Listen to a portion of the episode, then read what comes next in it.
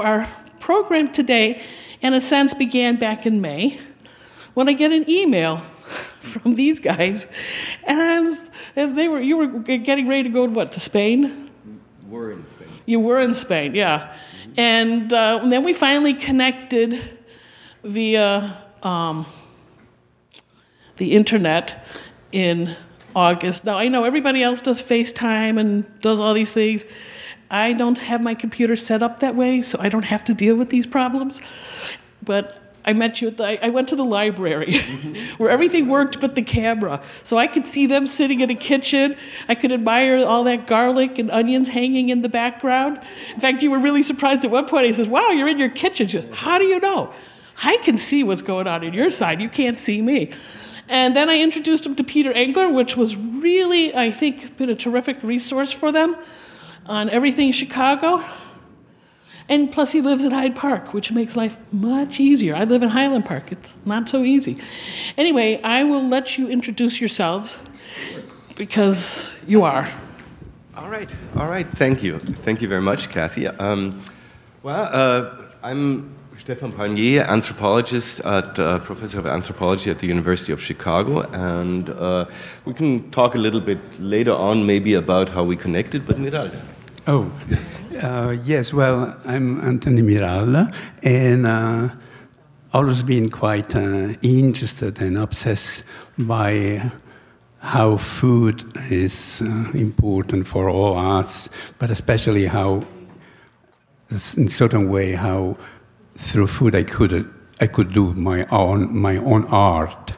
So from the 60s, 70s, I started to work and uh, involved with food, a ritual of food. And so, whatever, um, one of the exhibitions that I had recently, there was like a retrospective that seems very serious at the Museum of Contemporary Art in Barcelona. And uh, one particular piece was uh, Santa Comida, was about uh, offerings and uh, holy food in terms of the Yoruba um, saints and um, and uh, I met uh, Stephan, uh, and from that to Maggi. So that's it. You know, I think you. We can talk later about many many things if you. And you know, maybe just one thing uh, to say. Uh, I guess we should thank the Gray Center at the University of Chicago for uh, bringing Miralda here for a quarter, and so that he and I you know, we're currently teaching a course called The Art and Anthropology of Food and Cuisine. So, just uh, to tell you how we plan to run this, uh, I'm going to give you a paper, uh, which, or present to you a paper which I wrote uh, for uh, Miralda's Maggi uh, event, or rather a catalog or a book that we're planning to publish about that. And then Miralda will show you images of that event, as well as uh, marginalia, magiabilia, what, uh, whatever you want to call it. And then we can maybe switch to a more open format, uh, including, uh, you know, just questions from you and uh, conversation like that. Okay, so my paper's title is Through the Prism of a Cube Notes on the Maggi Galaxy. As creatures of the second half of the 20th century, both Miralda and I grew up with bouillon cubes. Maggi and other instant soups were drilled into our culinary memories. Miralda tells me that when growing up in fascist Spain, he collected the images that came with the boxes of Avecrem or gallina blanca cubes.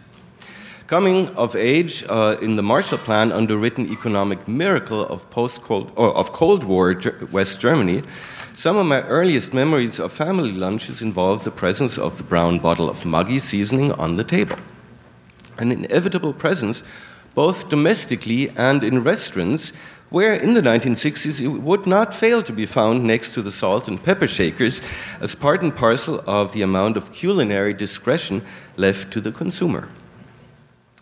But the bouillon cubes were a constant present too, if only because my mother would cook a meat and bone broth only once a week, and then proceeded to dilute it day by day with additions of water and the inevitable Maggi cube that allowed us to imagine that we were spooning up towards the end of the cycle could still be understood as soup. By day five, at the latest, it became positively awful. Now, I didn't know it by, at the time, but what my and Miralda's families had become part of by then was a gustatory galaxy whose diverse worlds revolved around a humble square composed of compressed hydrolyzed vegetable protein, hydrogenated fat, flavor enhancers such as MSG and yeast extract, lots of salt, and sometimes traces of vegetable and spice extracts.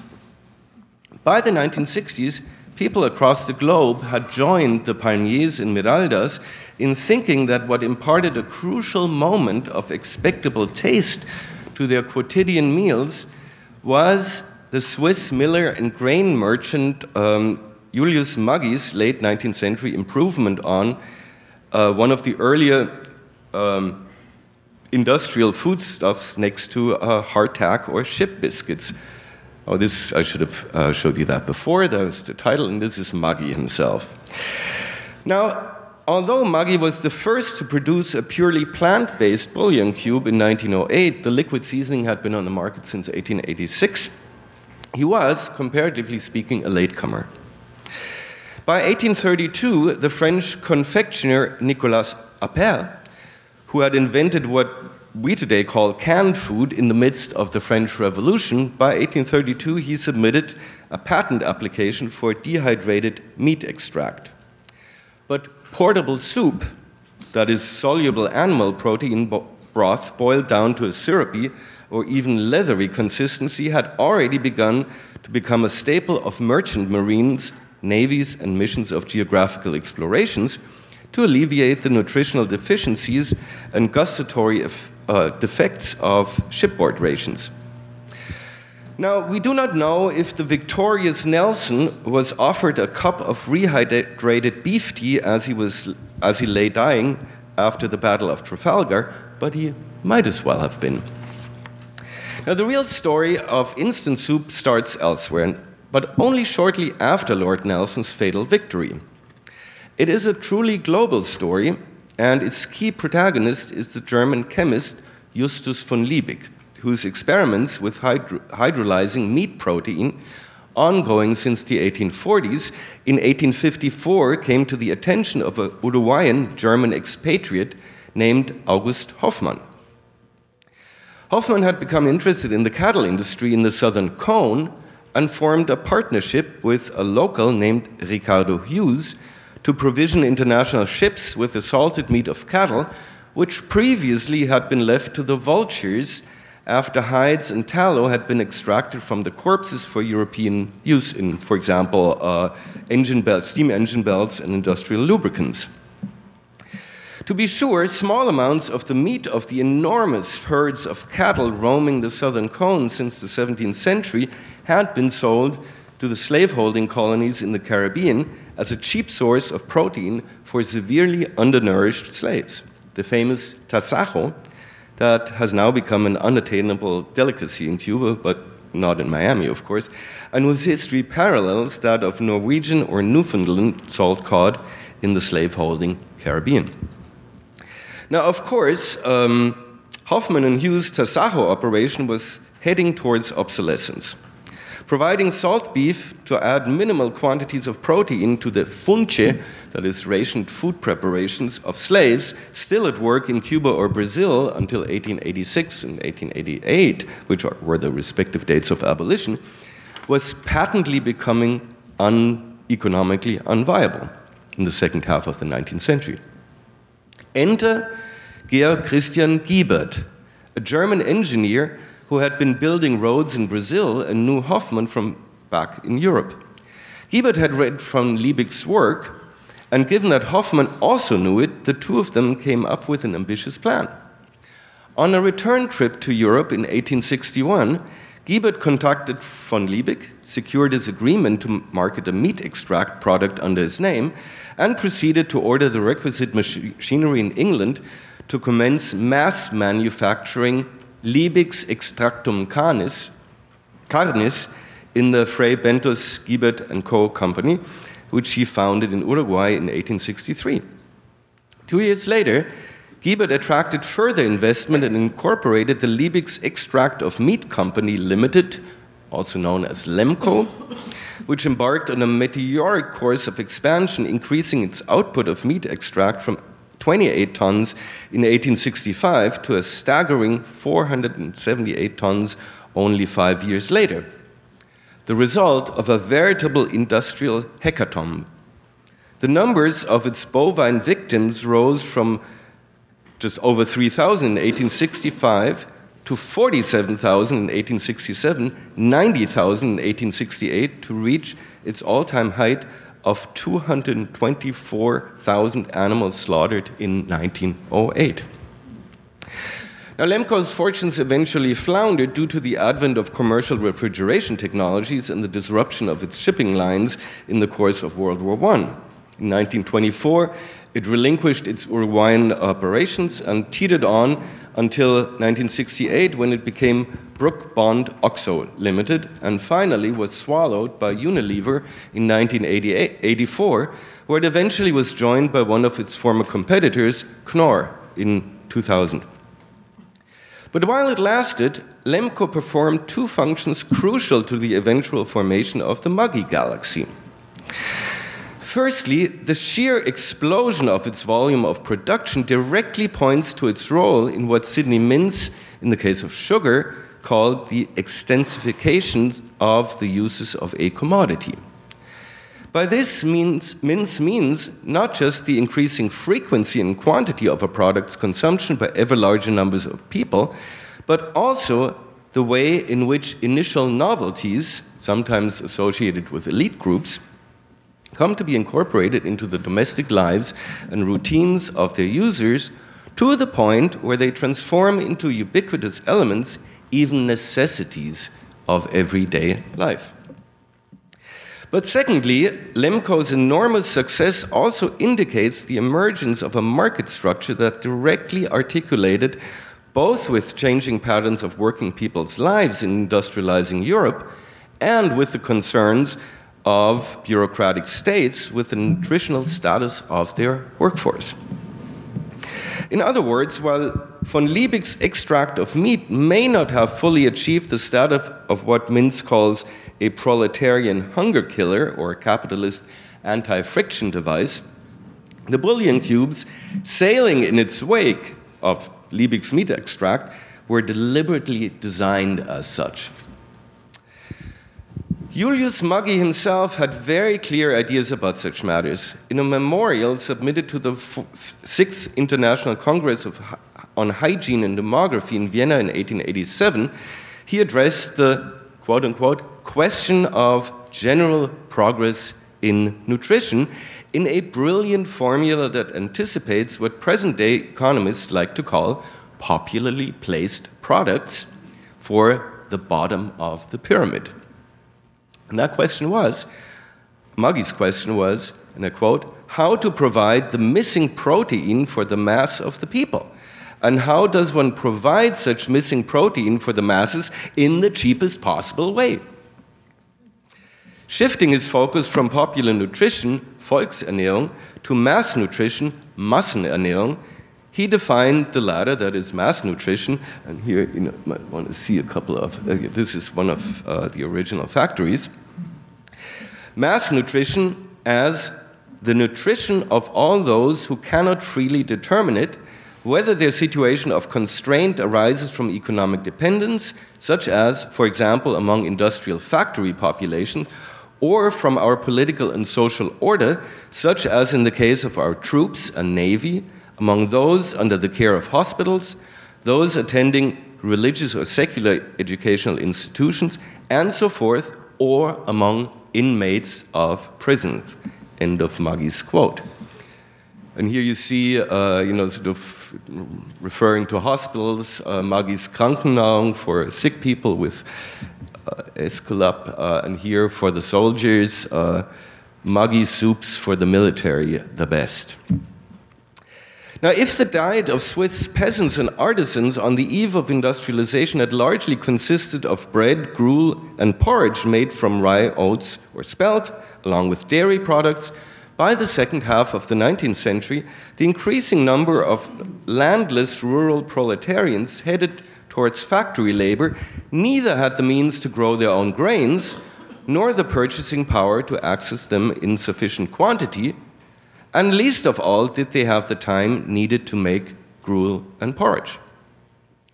Cheap, filling, and quickly prepared, Maggi's instant pea soup, bouillon cubes, and seasoning products rushed in to fill that gap between hunger and acceptable forms of satiation with remarkable speed, transforming, as Maggi's products did, uh, the very meaning of the modern meal, both accelerating and standardizing domestic food.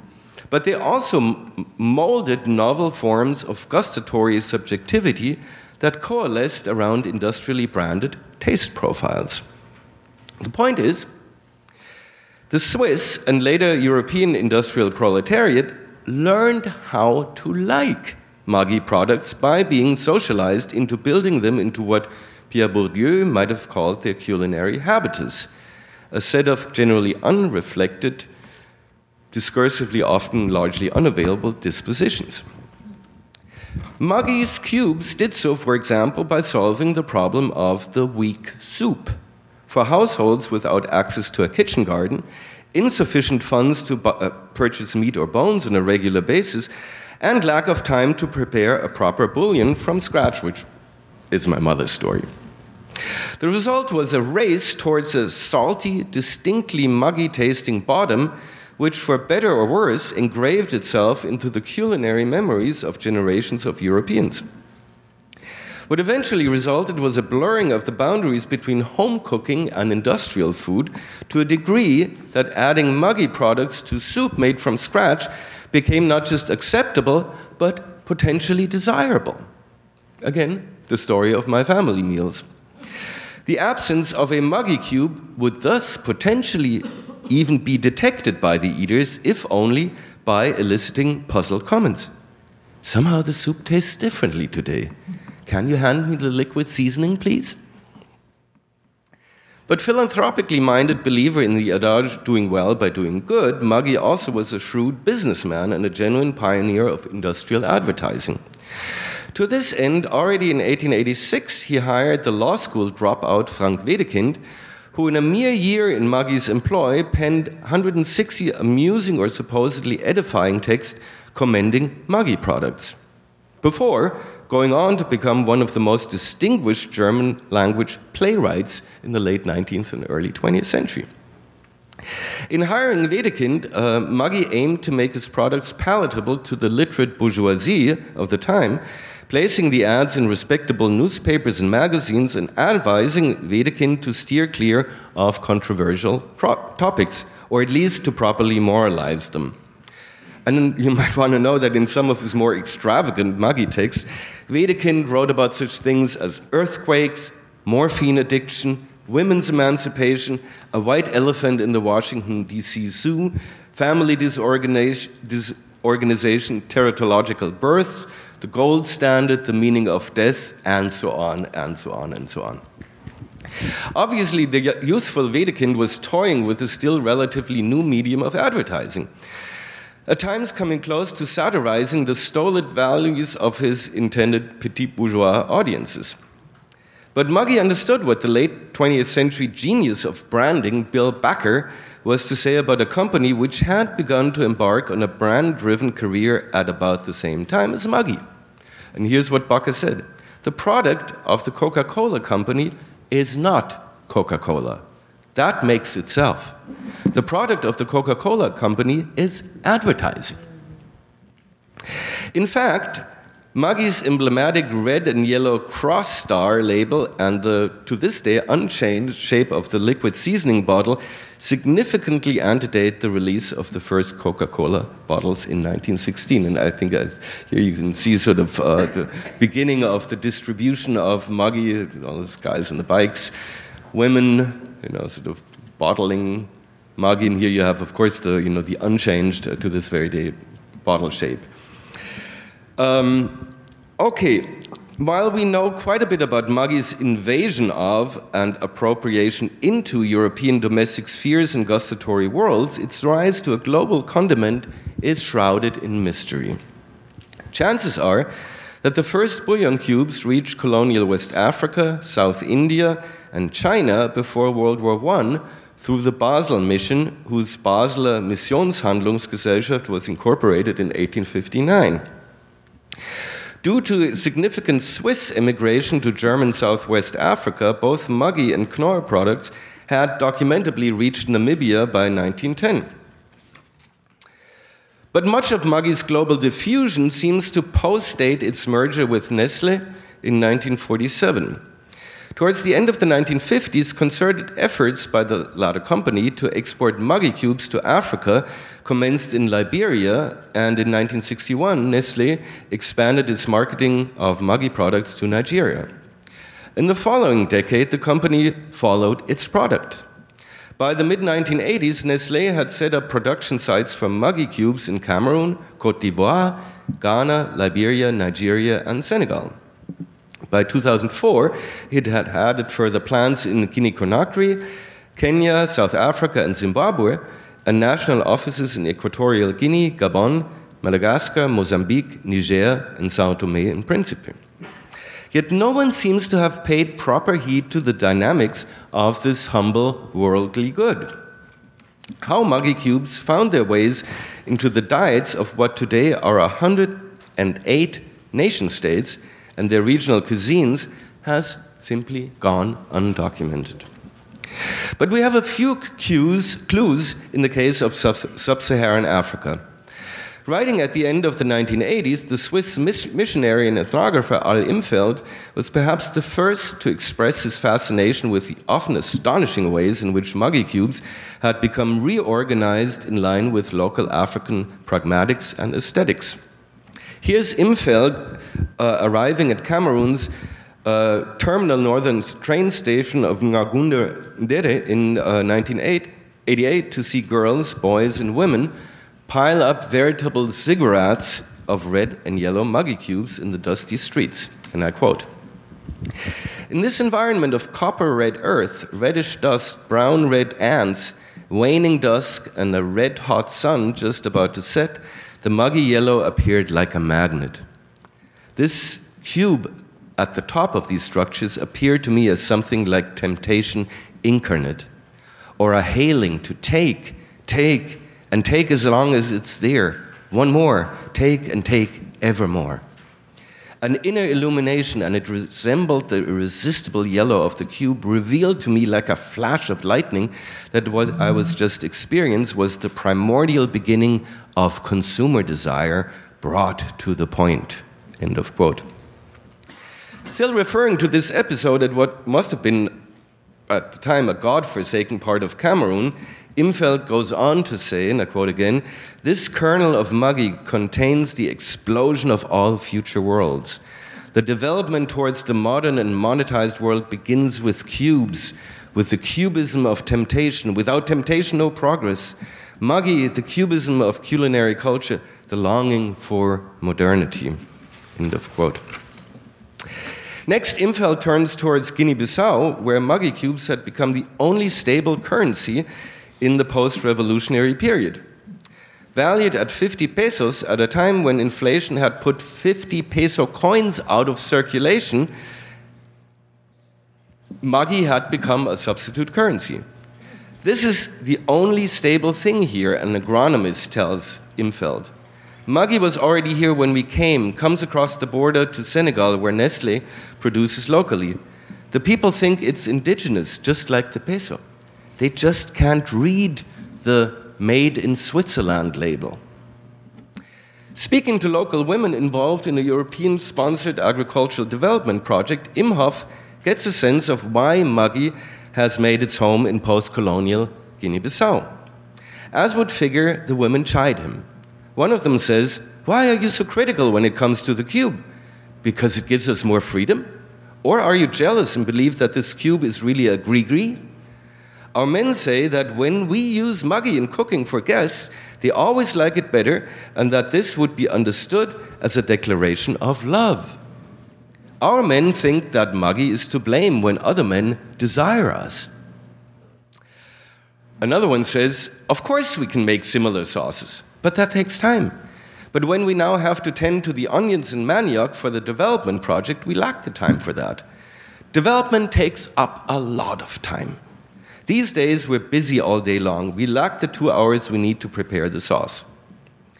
A modern African woman, says yet another one of them, needs three things, and these are a bra, as a little secret to be kept from her man, Maggi cubes, a Nido baby formula for the children. A gendered culinary utopia. By the time uh, that the German anthropologist Manfred Stoppock was doing research in Guinea Bissau, some 20 years after Imhoff, the cubes had become so fully integrated into local foodways that they were commonly referred to as gusto, taste, or that which makes food tasty. As Stoppock writes, quote, one buys and adds gusto, that is, taste, to the food. Already, this designation demonstrates the enormous importance of this product for Guinean food. For who would want to eat a meal without taste? End of quote. As in several other African cases, gusto had come to the, uh, replace local flavor enhancers such as netetu, seasoning prepared. Uh, it's the entry of Maggi, um, you know, sort of uh, into the colonial world. Uh, a few more images of, you know, which we may return to, which I particularly love this one. I mean, here the here the cows are uh, scared that they might be sold to a, to a Maggi um, fa- factory, and here uh, here you see there's everything rushing into the uh, into the funnel for the cube making, or the you know in this case it's a granulated bouillon. So here, here you have like uh, photos of uh, you know these local traditional flavor enhancers such as uh, netetu, uh, seasoning prepared from the fermented, boiled, re-fermented and dried fruit of the African locust bean tree. Another one common in uh, Guinea-Bissau before is camarão seco, uh, dried crab, or escalada, which was dried salt cod, but all of which have to be laboriously broken down in a mortar to yield the desired effect. Similar findings have been reported from northern Ghana, where a local plant-based Hausa flavor enhancer, and here you have it, you can get it at uh, at Old World Market, just uh, just down the road, basically. But that too is in Africa yielding to Maggi.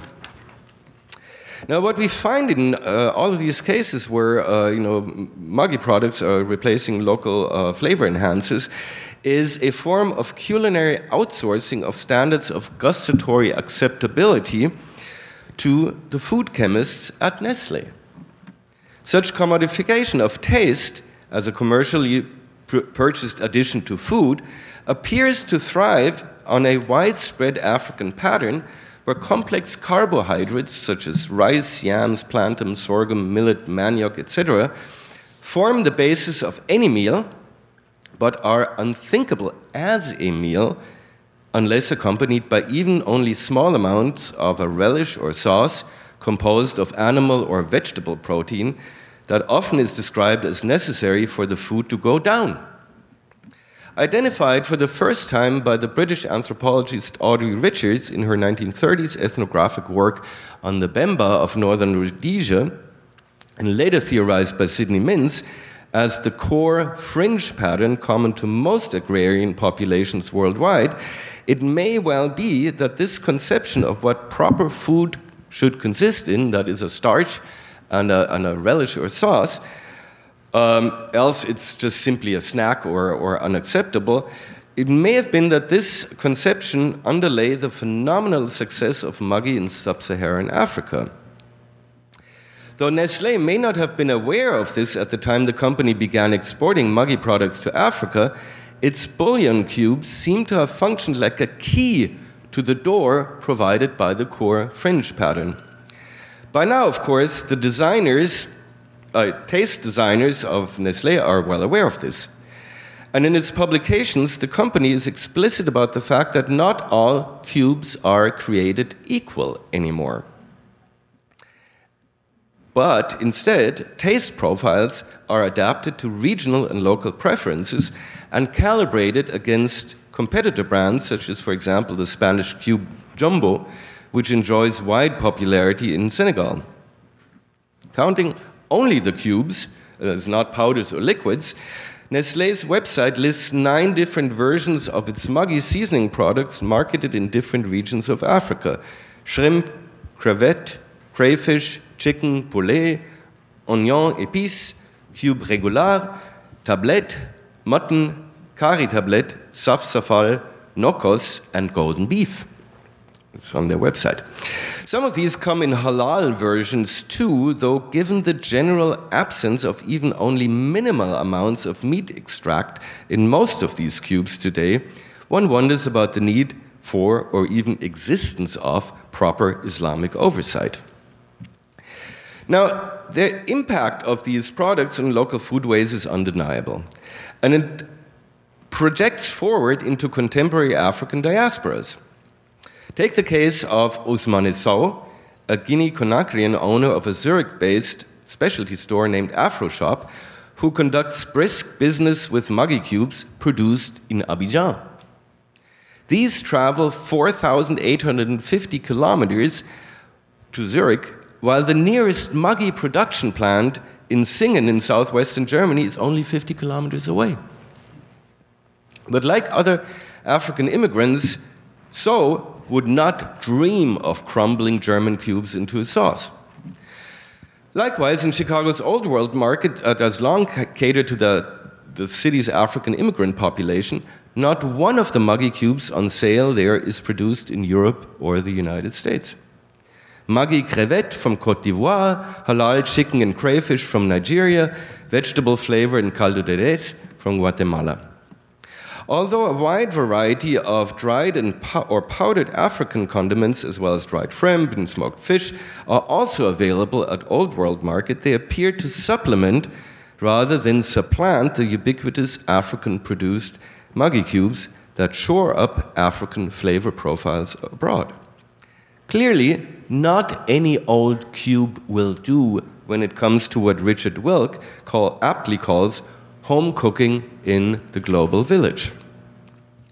What we have here is a beautiful illustration of the way in which heterogeneity, local culinary diversity, if you will, can and does, nowadays perhaps even must, coexist with structural homogenization and market consolidation on a global scale. Brand diversification does allow the consumer a degree of latitude in the work of appropriation of commodities into his or her desired way of life.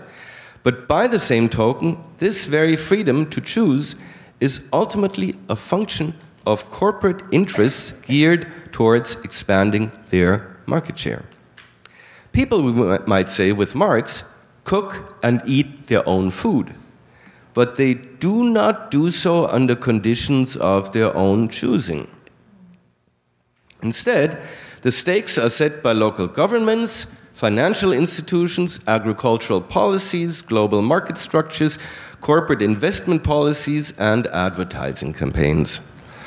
Nonetheless, except in the direst of entitlement failures, as the uh, economist Amartya Sen has called the structural inability to obtain desired or even only necessary goods, the ways in which people worldwide toss or crumble Maggi cubes into whatever they regard as a as proper, dignified food, that way of doing it is a decision that is theirs to make. What results from their endeavors is not a globally homogenized creme or puree, but what Richard Wilk calls the lumpy stew of global foodways in all their industrially mediated local diversity and thorough, modern, thoroughly modern culinary traditional, traditionality. Let me repeat that thoroughly modern culinary traditionality. Here, then, is what we might call the Maggi galaxy a constantly evolving, expanding, accelerating, mutating, gustatory pluriverse of highly differentiated, ever emergent culinary practices, integrated not just commercially by, but gyrating ideologically and aesthetically around that cubic worldly good invest, invented by the good Signore Maggi, Maggi that's how he probably really pronounced his name, uh, because he was uh, from the Italian speaking part of Switzerland. That cubic worldly good invest, invented by Maggi over a hundred years ago. Thanks.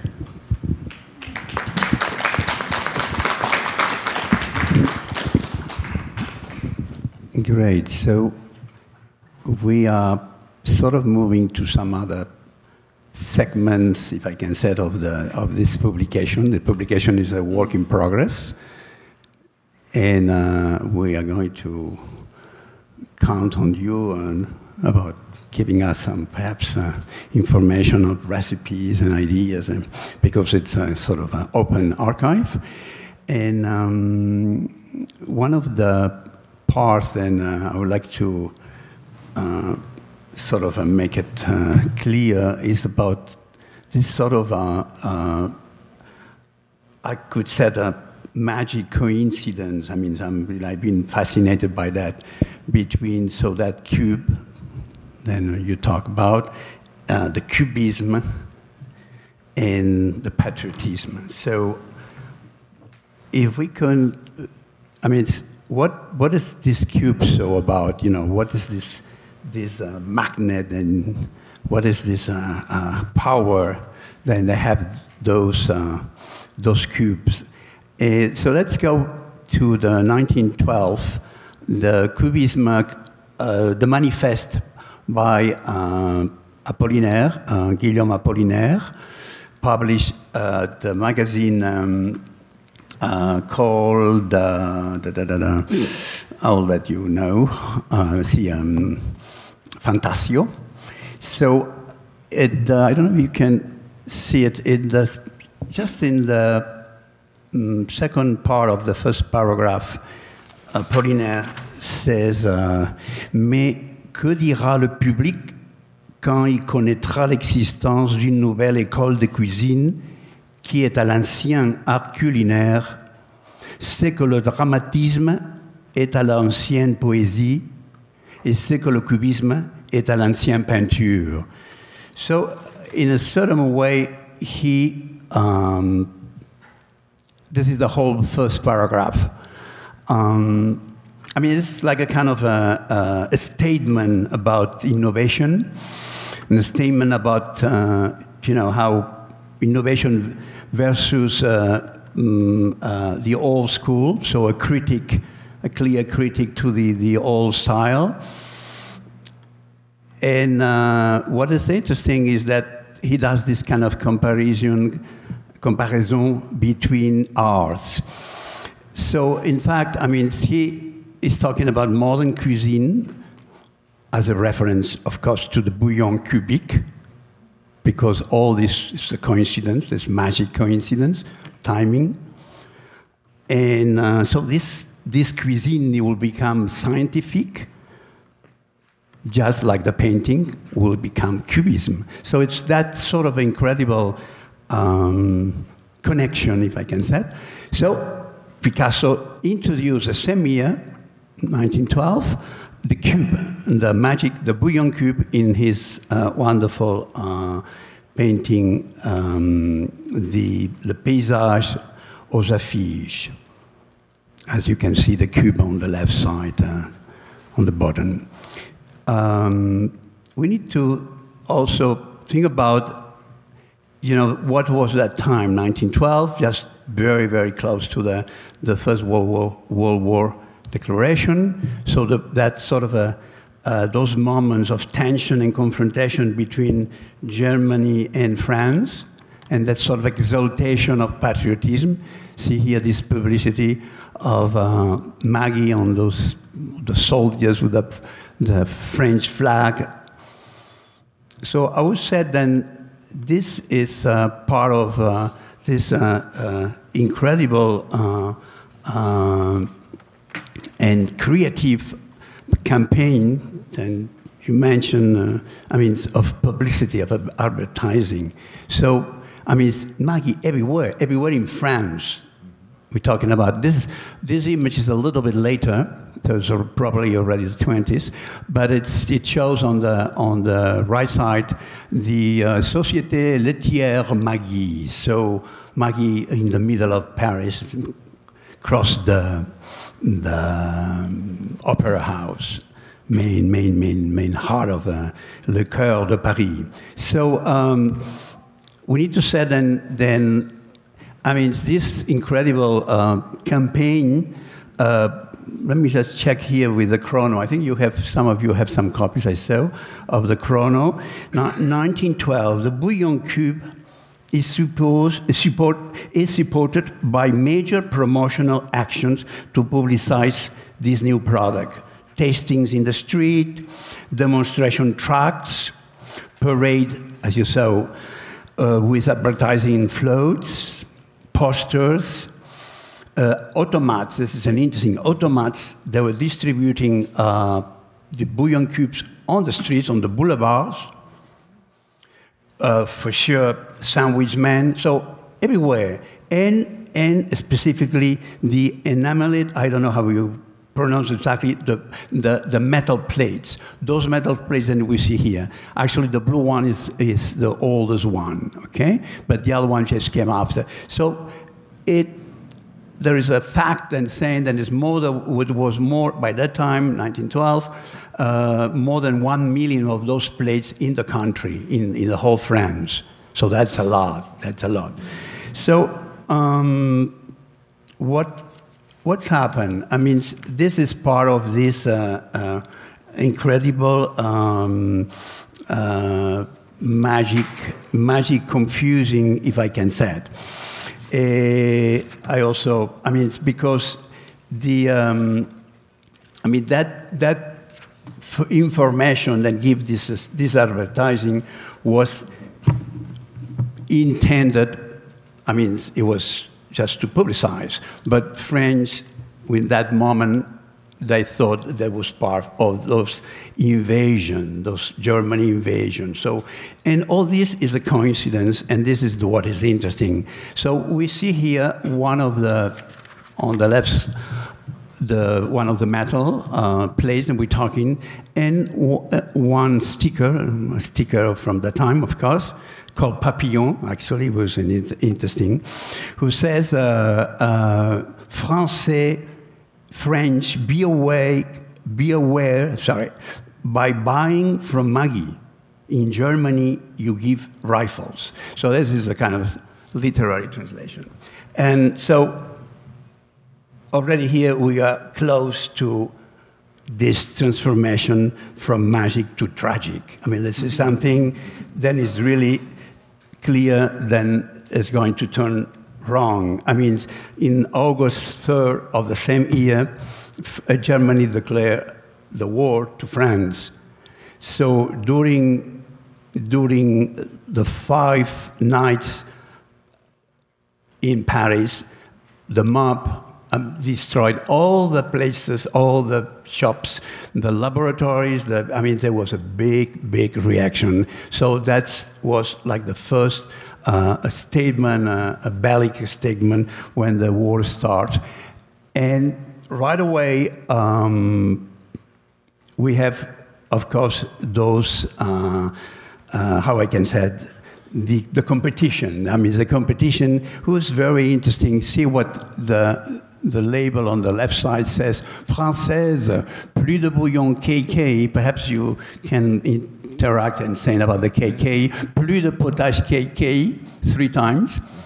So uh, no magic, no magic, and no chemic. But of course, the K, the importance of the K, the K becomes a Q, becomes, uh, you know, for, for this, that K is connected to the Kaiser, to all the. And and uh, and uh, and this is what after, you know, they had to do a deal after the war, because if not, they will not survive. Maggi had to move from the K to the C to the to the cubed, from the cube K to the, so it's like the you know it's again we're moving from C to K. This like the, so it's quite interesting this sort of a, a incredible confusion and tension and we could uh, see once, let's that, that tragic moment of the war, because let's talk about, I mean, all those metal plates were dismantled, of course. I mean, there was, there was clear, clear for them that this was a, a, a, a part of this German invasion. So anyway, let's go back to the aesthetics. I am perhaps more in my field. So this is one of the wonderful uh, Arc de Triomphe made of, uh, and of course, part of that uh, campaign that uh, we're saying, uh, the publicity campaign, the food trucks, and this uh, mm, way to to set distribution, oh no, degustation, degustation, degustation gratuite, who was actually was everywhere. You know, when they presented in Paris and the Universal uh, Fair, in uh, the, the other international fairs, whatever, in, in many places, Marseille, Barcelona, Sevilla, every place in the pavilion had that degustation gratuite, so you, everyone can have a free taste of Maggi. The diversity and, uh, and this uh, incredible, um, all these graphic designers working on that. And here's some, uh, some nice uh, uh, pieces from, uh, from that time. We're talking 1930s here, of course. The uh, kind of bombing, uh, bombing the, the city from the Maggi sky. perhaps 40s already the wonderful uh, uh, that we close to for 50s, 56 actually. Savignac, uh, fantastic uh, designer, graphic designer. The crème de veau, Potage Maggi, Le Nouveau, and of course incorporating everywhere all the cliches, you know, the children's, the families for sure. Look at this uh, uh, heavy duty uh, uh charge, you know, of, of flavors, of, uh, of magic. And, and everywhere. I mean, that, by that time, everywhere. This is in Spain. Uh, I mean, La Nena, no, in, in Catalonia. I'm sorry about that. So, la nena ja sap que el caldo Maggi és la marca de qualitat. It's always the same message, you know. I mean, that's the, that's the best, that's the unique, that's, that's your taste. Then the people start to believe, then their taste, their own taste, their personal taste is Maggi. So becomes a, a kind of propri- pro- propriety. This uh, probably is uh, Argentina. And going back to this uh, cliche uh, gender, I mean, this is an old one, beautiful uh, posters, and we're going to something much more, uh, uh, I mean, uh, the time of the 50s, 50s, 60s, and it's quite interesting how the certain way this, um, I mean, you see this svelte and, and thin uh, lady next to the gras, the gras, the fat. Fatty broth. Fatty broth, yeah, on the plate. And vive la liberté, of course. Mm -hmm. Et vive les bons potages. Hein. Ma joie. Wow, wow, what, a, what, a, what a statement, ma joie. Oh, this is a fascinating one, yes, because here this everything. This is kind of homey, domestic, haunted, uh, uh, camouflated, and is connected to the cordon bleu. So the cordon bleu is the top, top culinary uh, uh layer in the in in French for sure. So uh, here we are on the 60s already. Of course, we are later and and and getting you know going forward in the 60s again, uh, those uh, French style, uh, the mérecette de charme, découvrez tout le saveur. Charme could be translated by uh, charme. charme. You said Tom, yeah. Mm-hmm. And, and here we have on the 60s by the end of the 60s, we have uh, Maggi who appropriates the uh, 1968 movement, the movement liberation of the, of the, of the femme, hmm? le mouvement de libération de la femme, et, and it gets the Maggi who liberates the, the, the, the femme. So I think this is a kind of a classic uh, message for, uh, for, the whole, for the whole project. Then it's coming now. So let's move to something else. This is the event that uh, uh, was the very beginning of uh, our intent of collecting the materials and of doing that fanzine that became a book, then became a project. I mean, we don't know yet exactly. We're looking for publisher. Mm-hmm. So, uh, and uh, the event happens in, in the Little Haiti. Little Haiti, La Little uh, Haiti in Miami, or I could say the, uh, the, TI, the TET. So this is the Creole name for, a, for the Little Haiti known.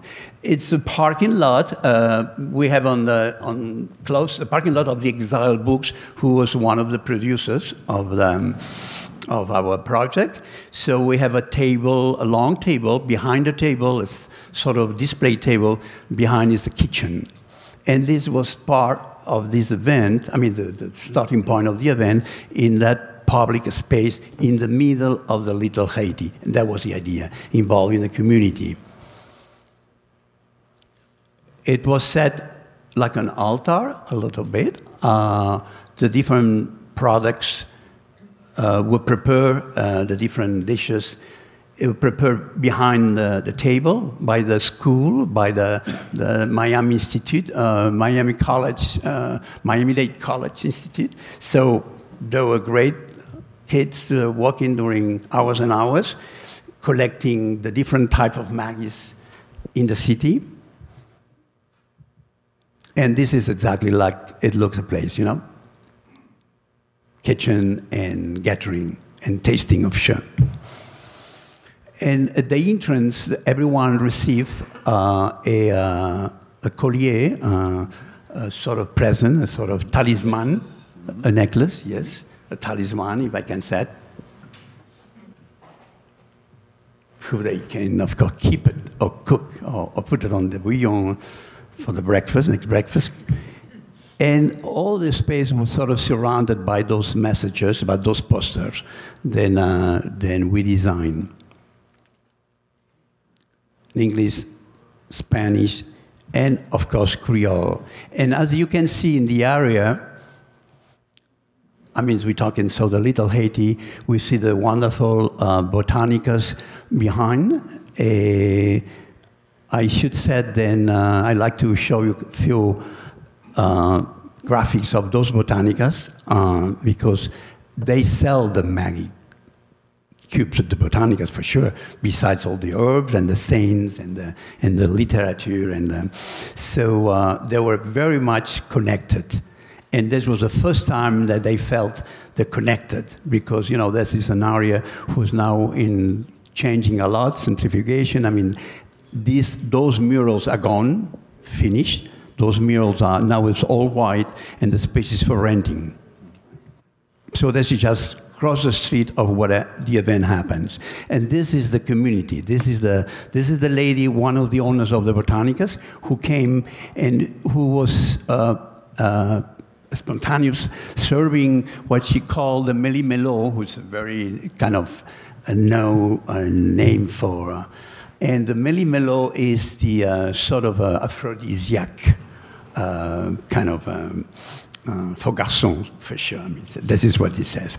So uh, the the bottle. So you know, she was sort of warming up everyone and uh, improvis- improvising and giving that free to everyone. So let's see the menu. Goes from uh, you know New Zealand, uh, uh, Central America, Mexico, Haiti, modern, the black pearls I mean, like, you know, uh, Adrià, uh, Maggi kind of a connection. The Maggi John John. the pão de queijo made of Maggi too, the challah, the shala Maggi, uh, bread, and all those were prepared by the kids of the school. So it was interesting, the school, you know, to work on such of a project. Of course, the black beans uh, connected to Cuba, the, the Mediterranean connection, the Thailand, Ecuador, the shrimp, the ceviche, a good ceviche, and the wow, great, the boiled peanuts with Maggi. That was fantastic. Yes, and of course the Chicago connection, Chicago barrio, the Maggi jelly, peanut butter, and three more sophisticated pieces on the buffet, who was the cocktails. You know, the Imagine cocktail, the Maggi Bloody Mark cocktail, and uh, those were prepared by uh, uh, a very sort of um, known and prestigious chef in Barcelona. So here we are, we jump into Barcelona. I asked him to prepare the, the recipes for those uh, cocktails. So that's how the, the Imagine cocktail looks with the bacon on top. This is the so how the buffet was set up. Wow, it was so good, the coconut, the Maggi coconut. Oh, oh. and some of, uh, of the friends who came to celebrate and mix. It was very, very, very interesting because that's what I am really myself very interested in. I think that's what we part of our work together now is really involving people and try to to cross uh, different cultures. And and the interesting thing is that the the, the lady you saw uh, mm, doing this free uh, Melo distribution and with his husband came and brought all those foods of course I'm sure the foods were prepared with Maggi too, but so this was not planned at all. This was totally a beautiful uh, coincidence and surprise. And the music, very, very important. The music, the music, the Rara band. The Rara band are sort of ceremonial, uh, much more connected to, I don't know if this will work.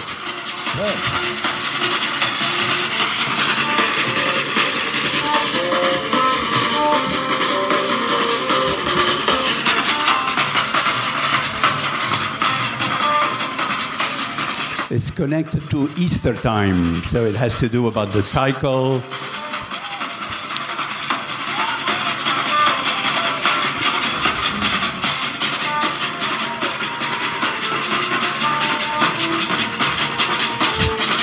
As you can see, the syncretism eh? between Cuban, um, La Habana, playing Mexico and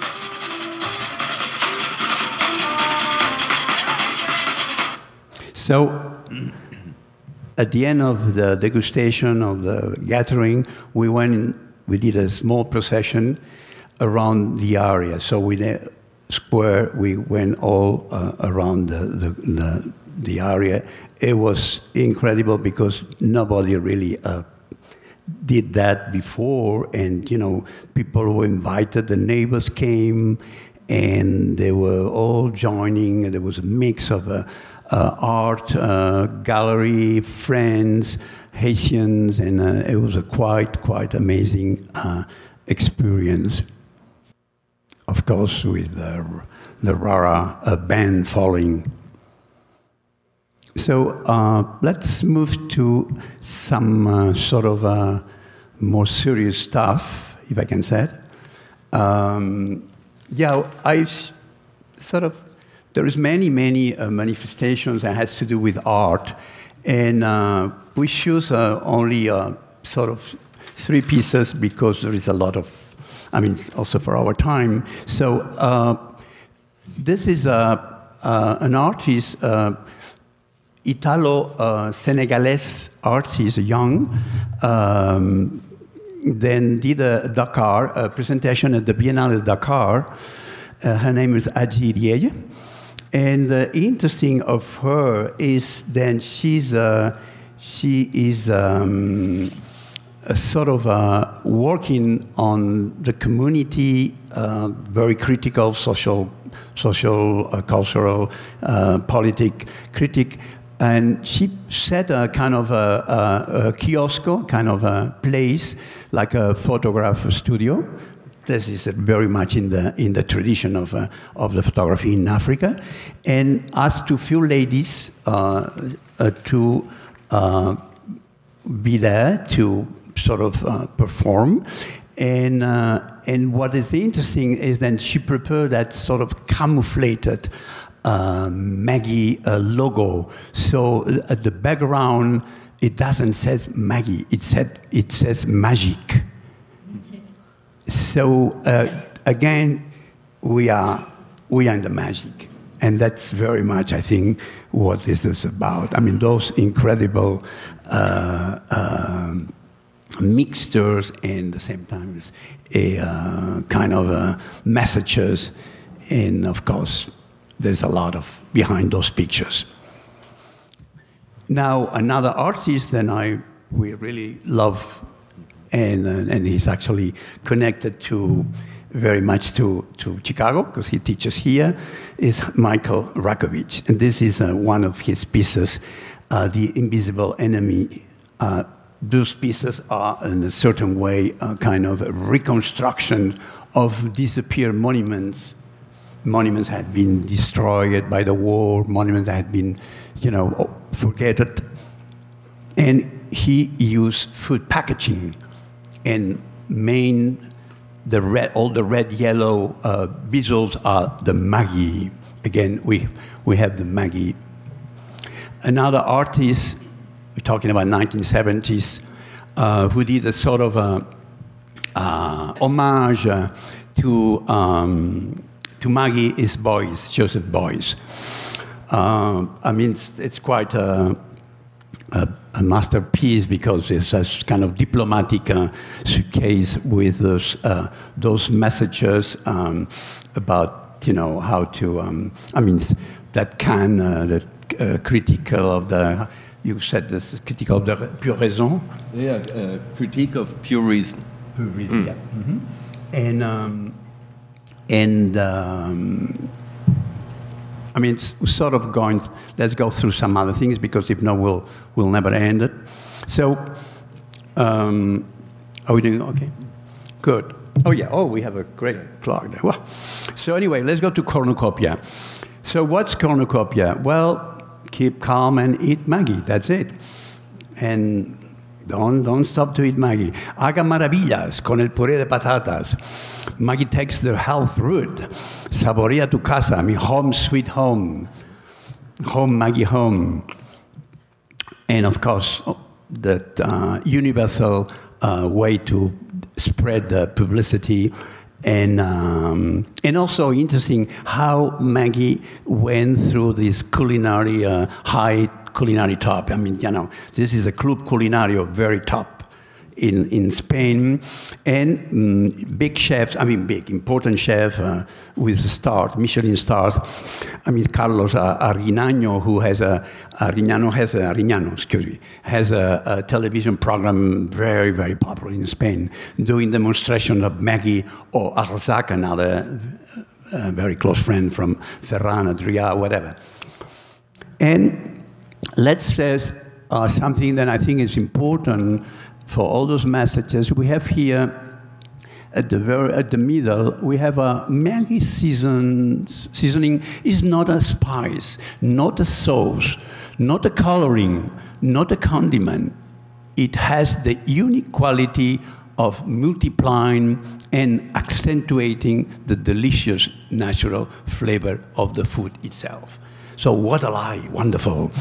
I mean, it's just uh, amazing. So, all those messages are sort of uh, here in those. This is like a, again one of the like the Ten Commandments. You know, in many cases, few dashes of Maggi seasonings increases the palatability, whatever. So let's move to some of the recipes that we collect. I think this one inspired. Uh, this one, Hey, beautiful. We're going to taste later.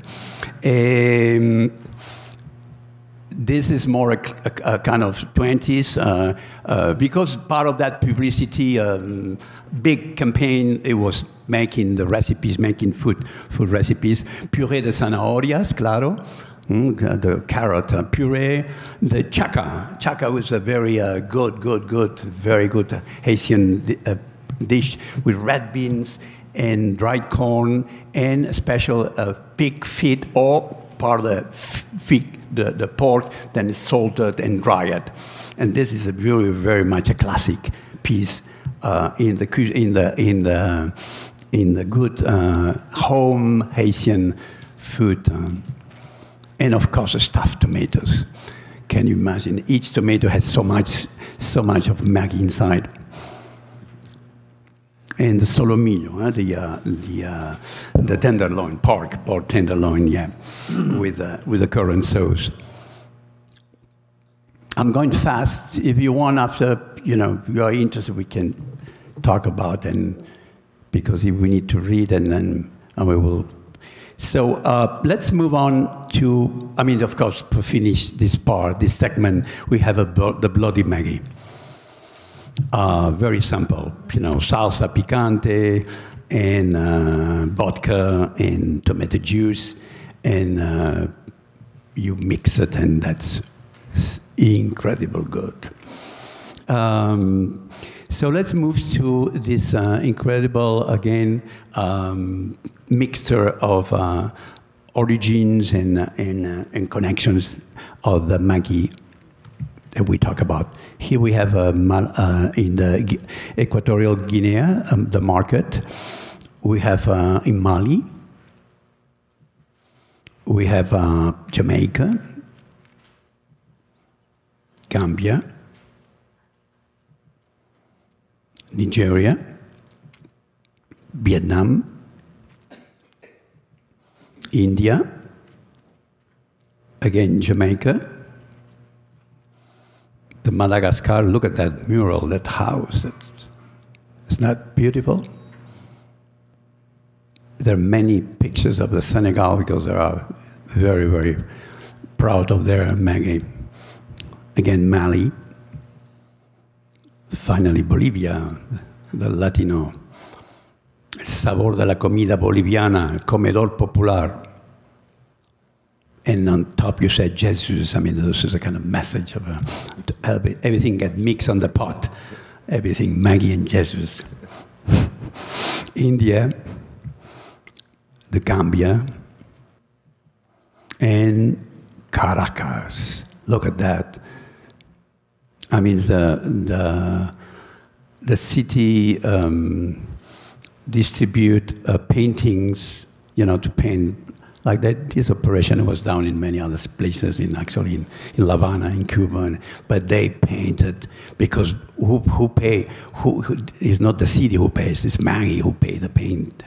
So, yeah and of course the food trucks. I mean the food truck or the or the mobile, the mobile. Uh, this is in, in Turkey, but the in Venezuela the same. This was a big campaign. This is of course is recent. All this is we're talking about uh, 80s, 90s, and uh, I mean it's still on. Of course, the, the, trucks are moving on.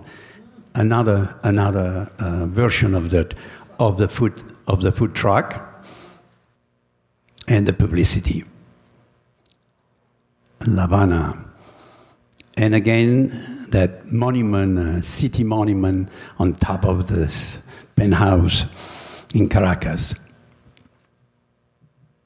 And another talking about monuments, please, Germany.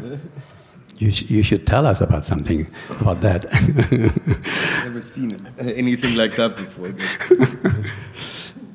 Afghanistan some of the speeches they have credits, only very, very few. All the other ones for this, we call this chapter uh, Google, Ma- Google Magic. They're all pictures stole from the, from the computer, from stole from the from, from Google. I mean, they are there, you know. I don't know who did it. Great pictures. Of course, Haiti. There is not taste without Maggi.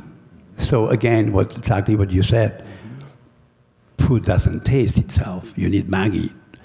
And this series uh, of Senegal who are quite interesting, and all about the star, the lady becoming the star. Mali again, and the Nigeria, yeah, the Nigeria campaign. Every woman is a star, actually. This is more clear. I make most water. Big signs. Please, taste of culture. Be aware, be aware about that. Next, taste of culture. The real woman, real star, real Maggi, real woman.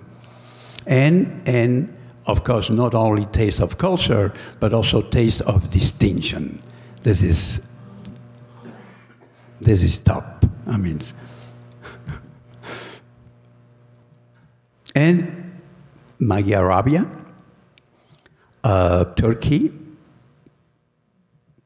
uh, India, and Mexico. Look at this. Uh, this status, this uh, the class. The, I mean, the India, India Maria is saying to the white, you know, usted también, patroncita, patroncita, patron, I mean, cocine con cuadripollo, cuadripollo, cuadripollo, four times the chicken. I mean, can you imagine one chicken on top of the other one, the other one, the other one? All this is in one cube. Para todos sus parientes. And of course, she isn't the one in the kitchen. She's the, he's the one who does the job. Again, Arabia, the journey of new experiences. Join us, a culinary journey. And, and in India, who again, we are here starting the whole series of the, the family business, the kids, the, the, you know, the reactions of uh, uh, how, you know, this, look at that Vietnam uh, uh um, way to present the family so artistically made. Again, tasting reveals no excess lit in the Maggi noodles. Another campaign, incredible. Refers to the scandal a few years ago when, uh, but you have images coming, yeah? We'll talk about yeah, it. Yeah. Oh, great. The India again, look at this character. He really needs a lot of Maggi, huh? And again, uh, uh, Haiti, Dans ma cuisine et dans tous mes plats, je mets de l'arôme. China, Thailand, look at. I mean, isn't that not popular art? Malaysia. Uh, and this is our favorite, yeah.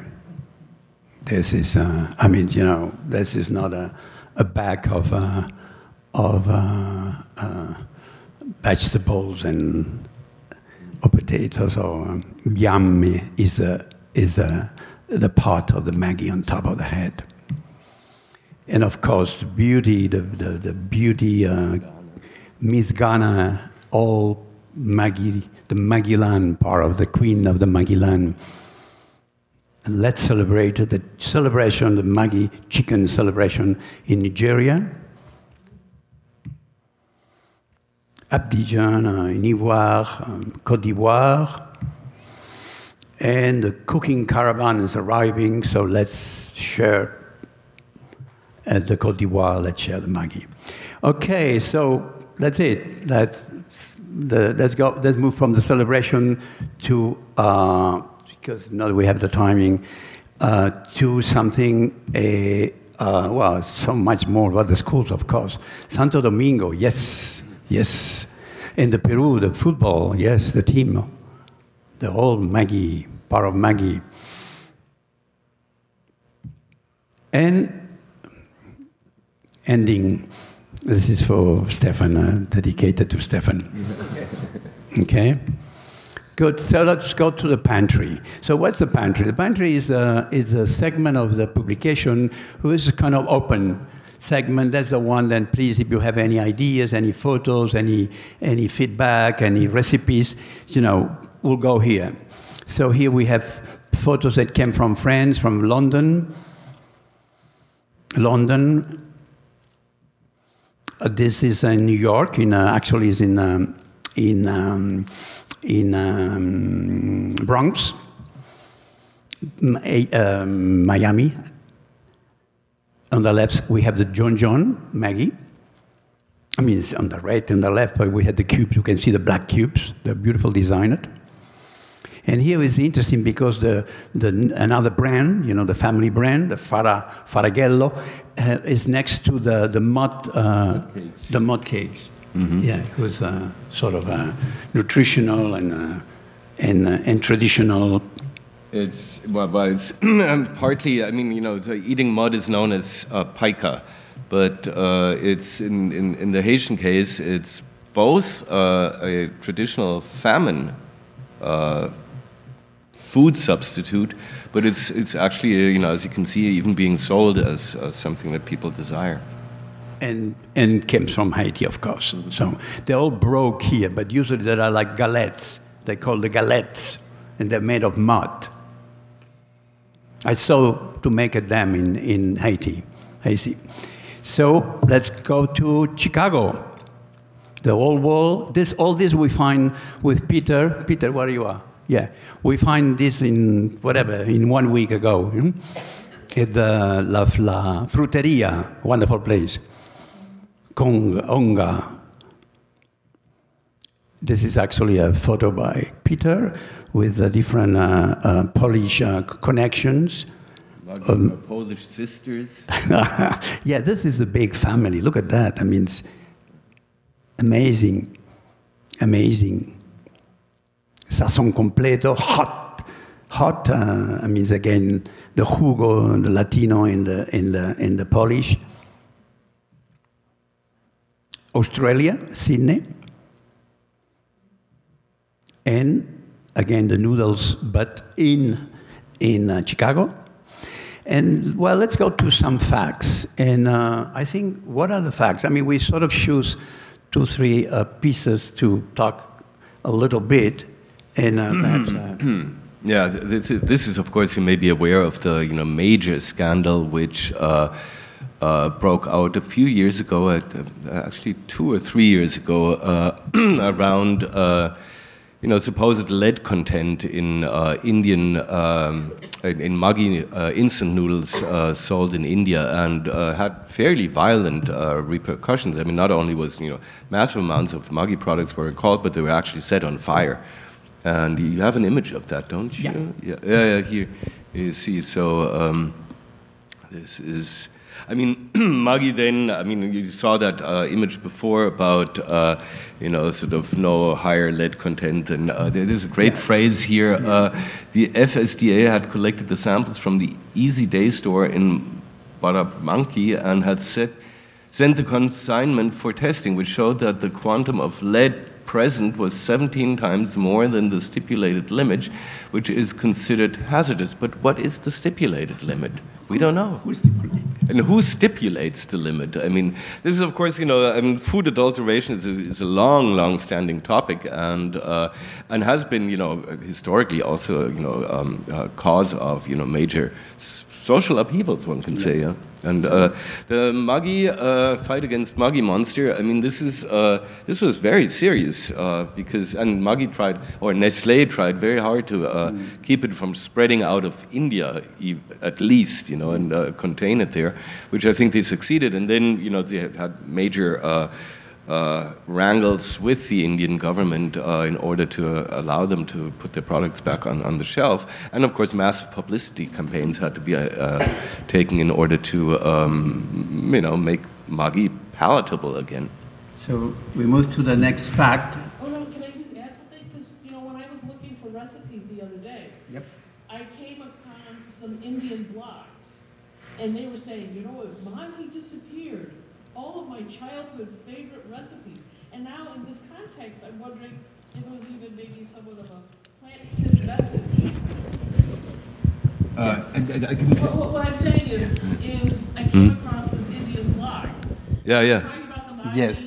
Yeah. Well, it's Mhm. And they were saying if they, if they were outlawed, all of my favorite Chinese yeah, childhood Yeah, yeah, yeah. But, uh, would disappear. but there was a time And I think that Yeah, that, yeah, that's connected, that's related.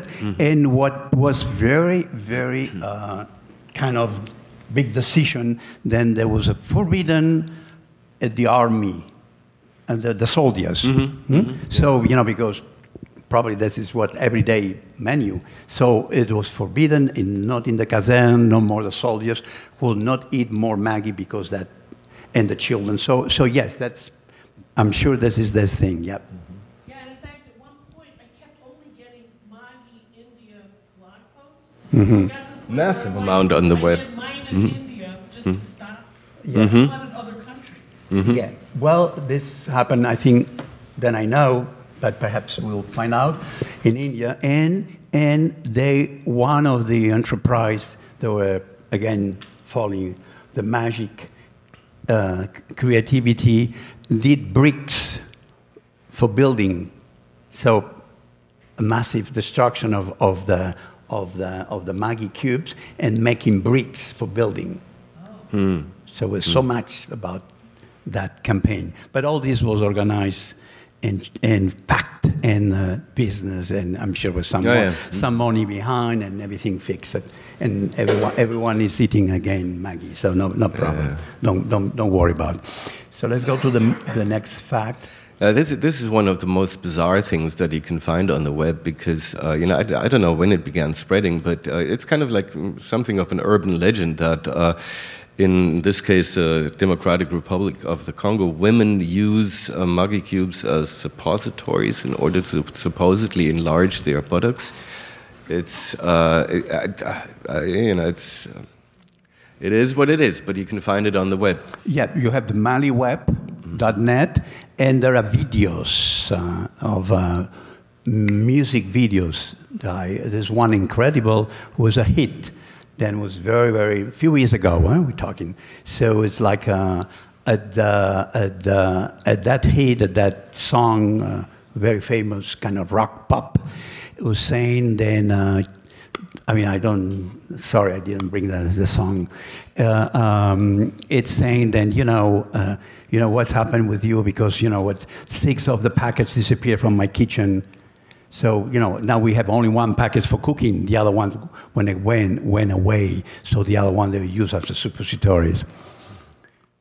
We're going to a next fact. Uh, this is wonderful. I mean, this very, very recently, um, 2nd of August of 2019, uh, the, um, which um, uh, French newspapers reported a, a, a wonderful heist where uh, two women entered a uh, very upscale um, jewelry store in Paris, uh, pretending that they were. Um, princesses from some emirate or, or the Arab emirate or, or the other, and you know then uh, asked to be shown the collection or to actually sort of just. You know, I, I think they just let them into the collection, and uh, after they had left, uh, they discovered, uh, you know, the jewelers discovered that they had replaced diamonds with Maggi cubes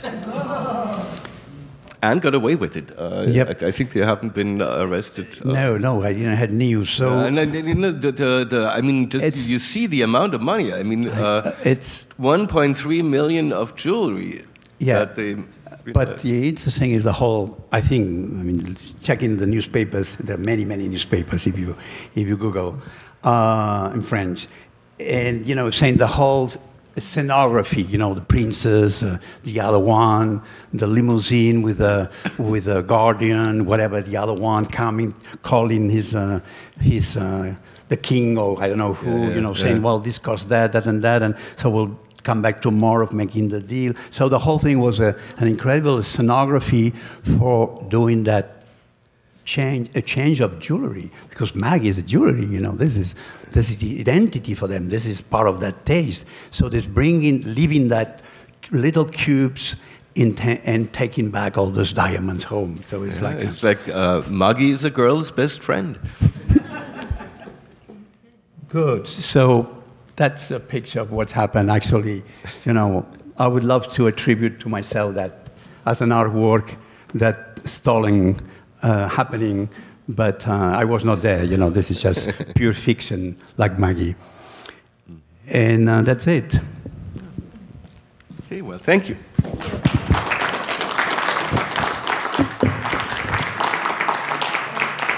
Peter would like to add something, but if you would do it to the microphone, that would be So,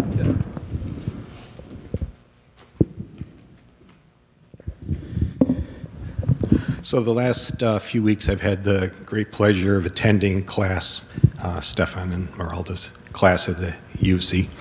And I had the even greater pleasure of, of uh, going around a Saturday uh, shopping for Maggi with Maralda and uh, watching him snatch up the very few uh, products that he doesn't already have in his collection. But I think I have one that he doesn't have.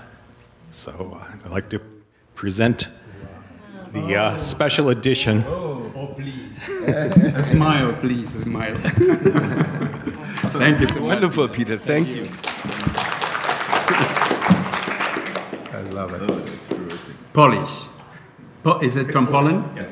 Oh, Smiley. We couldn't find that one, so that's, that's it. special edition. Thank you so much. Wow.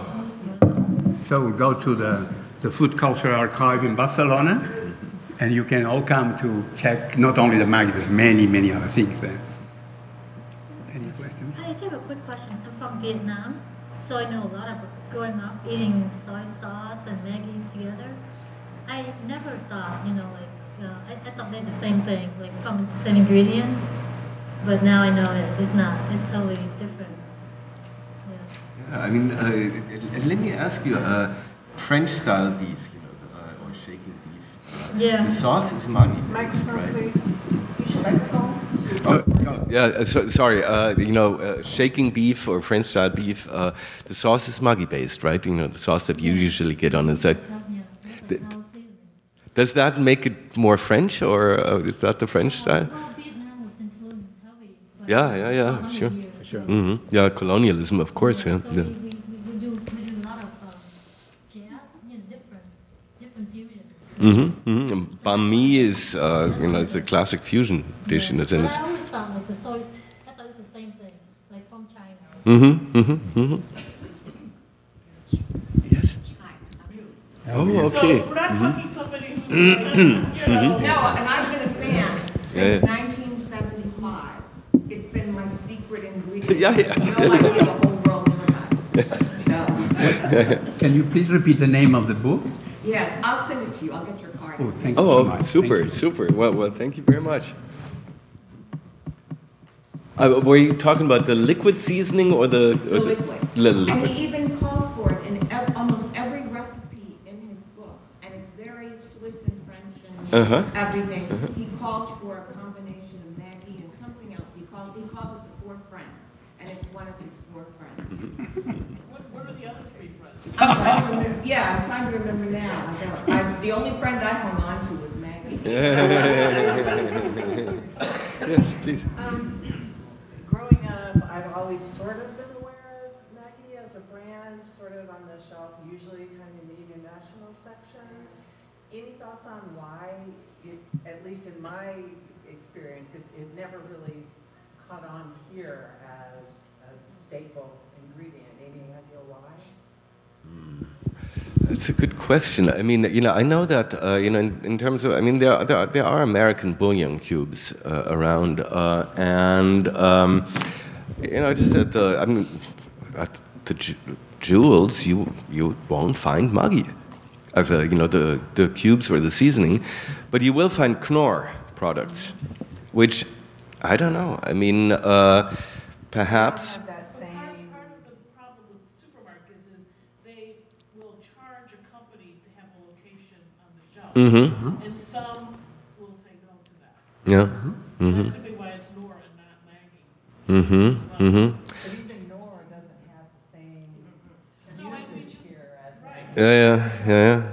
No, I mean, um, well, it, you know, I'm also thinking maybe, uh, you know, Americans use a lot more canned uh, broth than uh, most Europeans. And it's actually not that easy to find canned broth in uh, several European countries. So uh, it could be that, um, I mean, it wouldn't explain anything about the liquid seasoning, but uh, why that hasn't caught on. And uh, it may have something to do, perhaps, with uh, the idea that Americans use soy sauce more than. Uh, than any other kind of, not as a condiment, but as a kind of flavoring agent.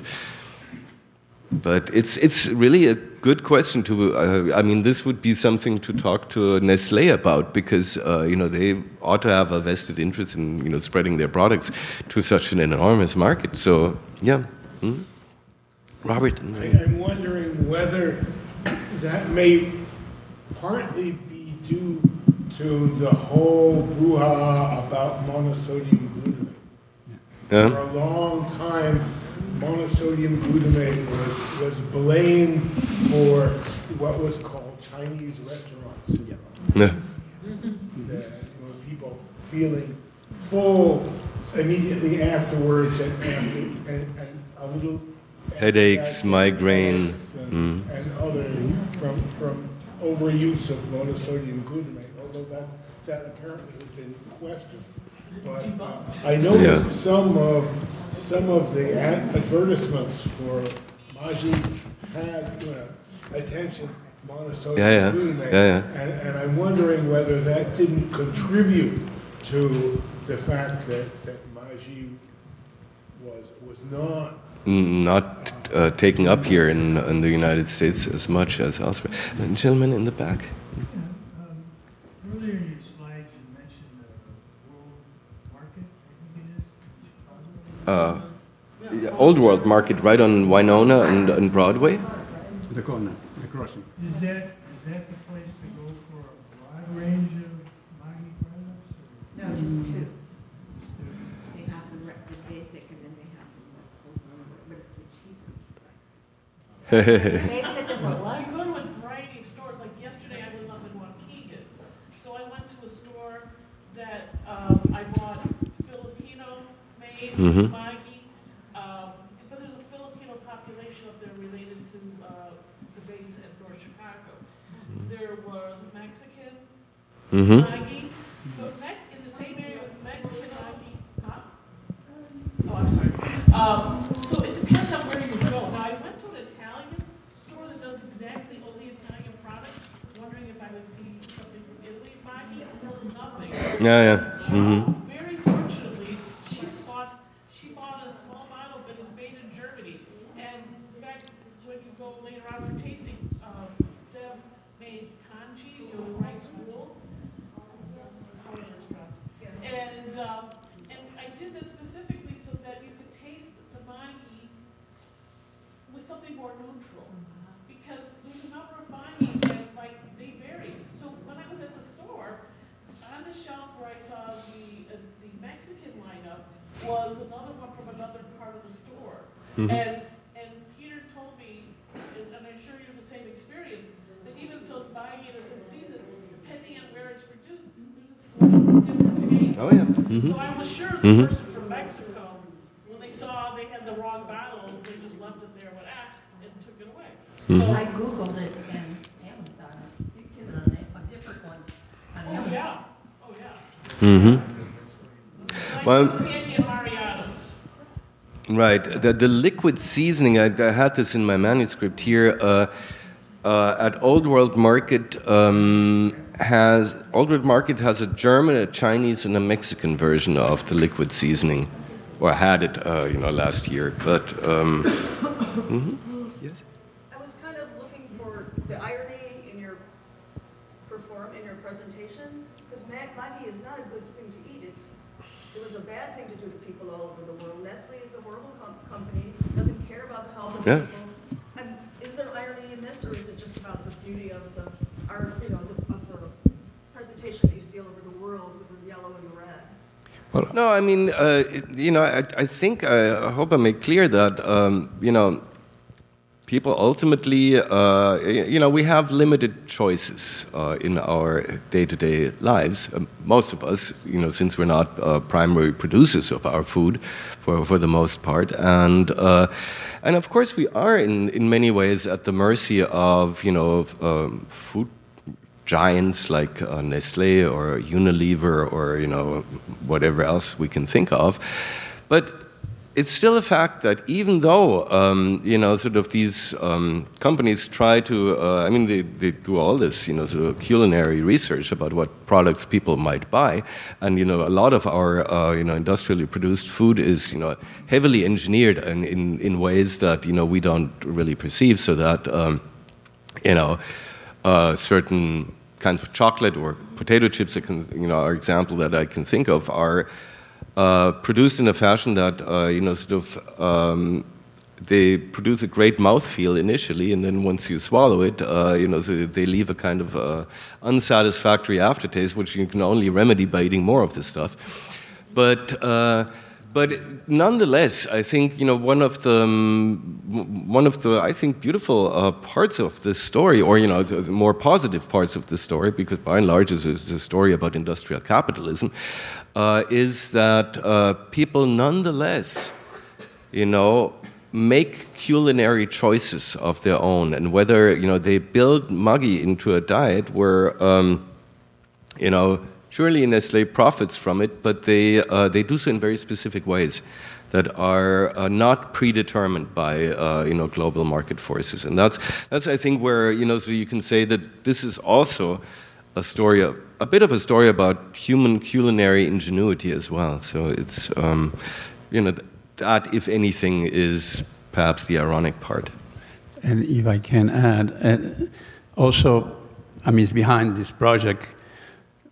We're seeing this project like also an art project. And I think, you know, this is what I think is about art. Art is what make people the possibility to think about, you know, just to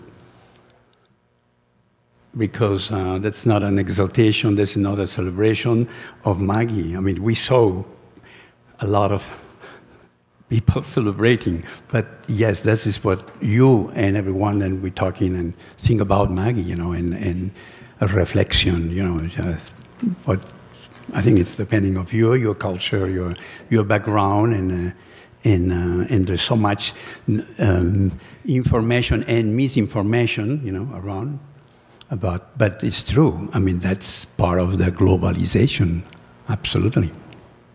But another thing is that the, um, until recently, until the last decade or so, this highly spiced or that flavorful was not a popular thing in Mhm. most of American Mhm. culture. And it was my experience that that was what was, that was what was in Maggi. And that's why you see it in a lot of the ethnic and, um, you know, in my uh, 13th birthday, my mother made a Creole dish, and all the people said, you know, ladies don't eat that spicy food, that kind of spicy food, and that was true of our country. So Maggi, and, and, and there's a flavor there that is something that's familiar in a cultural sense, that now the whole world, in the whole country. Talk about the connection with the umami, the, because the glutamato, sodium, I mean, comes all this new taste, and, and you see now there is a publicity, very interesting publicity, then introducing already, and it's paid by, by, by the company, it's, is introducing that tongue with the, with the umami uh, uh, section, you know, and it's not only about, about the other four, it's about now this fifth uh, coming on. I think you had a question. You, you, you mentioned about bouillon. Isn't it true that in the U.S. the meat is, well, we know that food is a lot cheaper than most other countries? Not only cheaper, but because of, it's we got fresh, so we don't need to spice it up to cover meat gone bad. So that may be a big difference between the U.S. and other countries. No, I mean, Spicy food covers up meat that's gonna go bad on But you know, I, I think that's probably. Um, I mean, uh, to, to some degree, uh, you know, the, the availability of meat uh, uh, and, and the cheapness of, you know, the I mean, the extravagant cheapness of meat here in this country, uh, in comparison to probably anywhere else in the world, uh, is, uh, you know, may make for lesser need for a meat substituting taste formula, right? You know, sort of where you know the meatiness of a stew, for example, you know, comes from the from the meat itself, perhaps less from the uh, from the from Maggi or other kinds of condiments. But I mean, covering a bad taste of uh, you know meat that's gone off is really a very largely a myth. because most cuisines do that, use heavy spicing don't do so for reasons uh, of. Uh, I mean, this is even you know so the, the, the story about, for example, medieval recipes, which are full of crazy spice mixtures that we would associate with gingerbread in savory dishes that have meat in them. And it's not about you know lack of refrigeration or anything like that. It is because these spices were a source of prestige. You know, that's, you know, that's really the reason for why, you know, I mean, some, we still have some old, some remnants of, you know, these, uh, you know, mincemeat, for example, would be, uh, you know, something that falls into that category, or some, uh, some sausages, especially European-style sausages, which often have things in them like mace or coriander or, you know, sort of you know, spices that you w- would not necessarily associate with savory dishes. So um, this, it's not about, not necessarily about the quality of the meat. Uh, but, but it's an interesting thought that. hmm, hmm? Maybe the quality of the cook's efforts. That, that, that too, but, it- but you can also overspice things. I think he has a point about that. Meat is much more available. Yeah, yeah, the, the availability of meat. Way you know- to fake, way to fake me, we got loose. Yeah, yeah. It's, it's, surely, I mean, you know, sort of, uh, you know, if you want to make a soup, you know, there it is, your meat. I mean, you, But, but you had photos of Maggi in Argentina, which has to be a, a country with even more. Yeah, yeah. available than- hmm Yeah, that's true. Argentina would be an, a, a country example, but, uh, but they use Maggi. So I think we'll break it off, because we could, we could talk one-on-one later. Uh, Joan, you want to talk about what you made? Uh, yeah, I made ham mousse, the recipe, I don't know where you got it, Esmeralda, but I followed it exactly, except instead of green peppers, I used red because I don't like green peppers. But we'll know the difference. And, the, and it's very mild, and I think the reason you picked it is because it's you know, whipped cream and white sauce and a lot of ham, and it doesn't really have any seasoning other than salt, pepper, and Maggi. So even though it's on the mild side, you will taste the Maggi. But we need to, we need to eat it pretty pretty quick. And, it- and it's also, I think you've never had this recipe before, right? It'll be the first time he's trying it. It falls into the category of those dishes you see on the internet. Ooh, who would eat that? Well, we're going to find that out today. And, and I think it's delicious. There's nothing wrong with it, it's not a a wacky recipe at all. Right, right, right. You know, they take the picture. And Joan did some really nice styling. So you have to appreciate the presentation. Good, great. Um, I think that Djon Djon, the, is it- did I pronounce that right? John, John, yeah. Okay, Djon Djon, that's the Haitian mushroom rice. I made two versions. One, both, in both cases, I used the, the, the, the Maggi Djon Djon cubes, but one of them also has the mushrooms in it. The other one doesn't. The one with the mushrooms also has the uh, habanero pepper. It was supposed to be scotch bonnet, but at this time of year, that's a little tough to find. But habanero, not so tough to find. And this was one of those situations, by the way, you're looking for what is the authentic recipe, and that's not always easy because sometimes the recipes that end up, you find the same recipe repeated multiple times, or you find somebody who does the chefy interpretation, like they're adding coconut milk and they're putting things in there that may not necessarily go slivered carrots. Um, but in this case, uh, the one that's plain, and that will be in the pot, which I'm going to pull out of my cooler. That's the one that's really just flavored from the, really from the Maggi cubes. And the other one will be the, but I mean, the, the, it was just wild. Like, I ended up using um, pigeon peas. Because people were alternating between peas or lima beans. But when somebody said pigeon peas, that sounded more like what was there in that country. And Deb made the, um, the, um, do the congee, so that you can sample, and we have multiple bottles sitting there on the table. I also have a big box full of the mushroom cubes if you want to take one home. I don't have one for everybody necessarily, but, you know. And I read somewhere there was a, there's a roasted chicken with that sauce, made with that, with the mushroom cube, which I have to go hunt down. And One final thing, I just wanted to say that I used the, the liquid for, for the ham mousse. It's liquid, it's bottled from Germany, It's says Würze on it, which I believe means seasoning. Some, right? Mm-hmm. Yeah. So no cubes in the mo, in the mousse. Good, great. Thank you very, very much.